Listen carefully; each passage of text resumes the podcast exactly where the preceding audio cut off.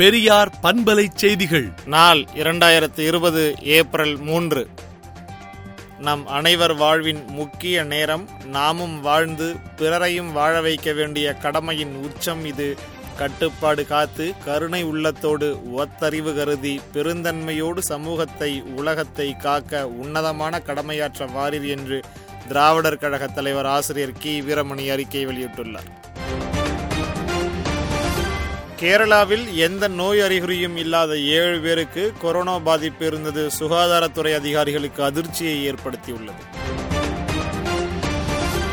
செயற்கை சுவாச கருவிகள் முகக்கவசங்கள் மருத்துவ கருவிகள் மருந்து பொருட்களை தயாரிக்கும் நிறுவனங்களுக்கு சலுகைகள் வழங்குவதாக தமிழக அரசு அறிவித்துள்ளது. ட்விட்டர் பதிவின் மூலம் வைக்கப்பட்ட கோரிக்கைகளை நிறைவேற்றிய மராட்டிய மாநில முதல்வர் மற்றும் தெலுங்கானா தகவல் தொழில்நுட்பத்துறை அமைச்சருக்கு திமுக தலைவர் மு ஸ்டாலின் நன்றி தெரிவித்துள்ளார். தமிழகம் முழுவதும் கொரோனா வைரஸ் பரவும் அபாயமுள்ள பகுதியாக தமிழக அரசு அறிவித்துள்ளது.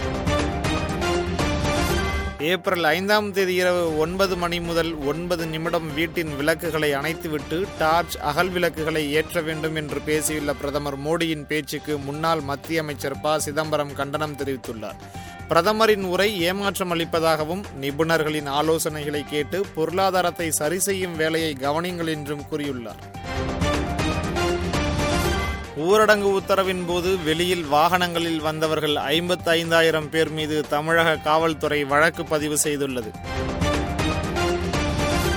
வாட்ஸ்அப் செயலி வாயிலாக ஆதாரமில்லாத பொய்யான வதந்திகளை பரப்புவோர் மீது கடுமையான நடவடிக்கை எடுக்கப்படும் என காவல்துறையின் அறிவிப்பை விரிவாக விளக்கி வரவேற்கத்தக்க காவல்துறை அறிவிப்பு என்னும் தலைப்பில் விடுதலை நாளேடு தலையங்கம் தீட்டியுள்ளது. மேலும் விரிவான செய்திகளுக்கு விடுதலை நாளேட்டை விடுதலை டாட் இன் இணையதளத்தில் படியுங்கள்.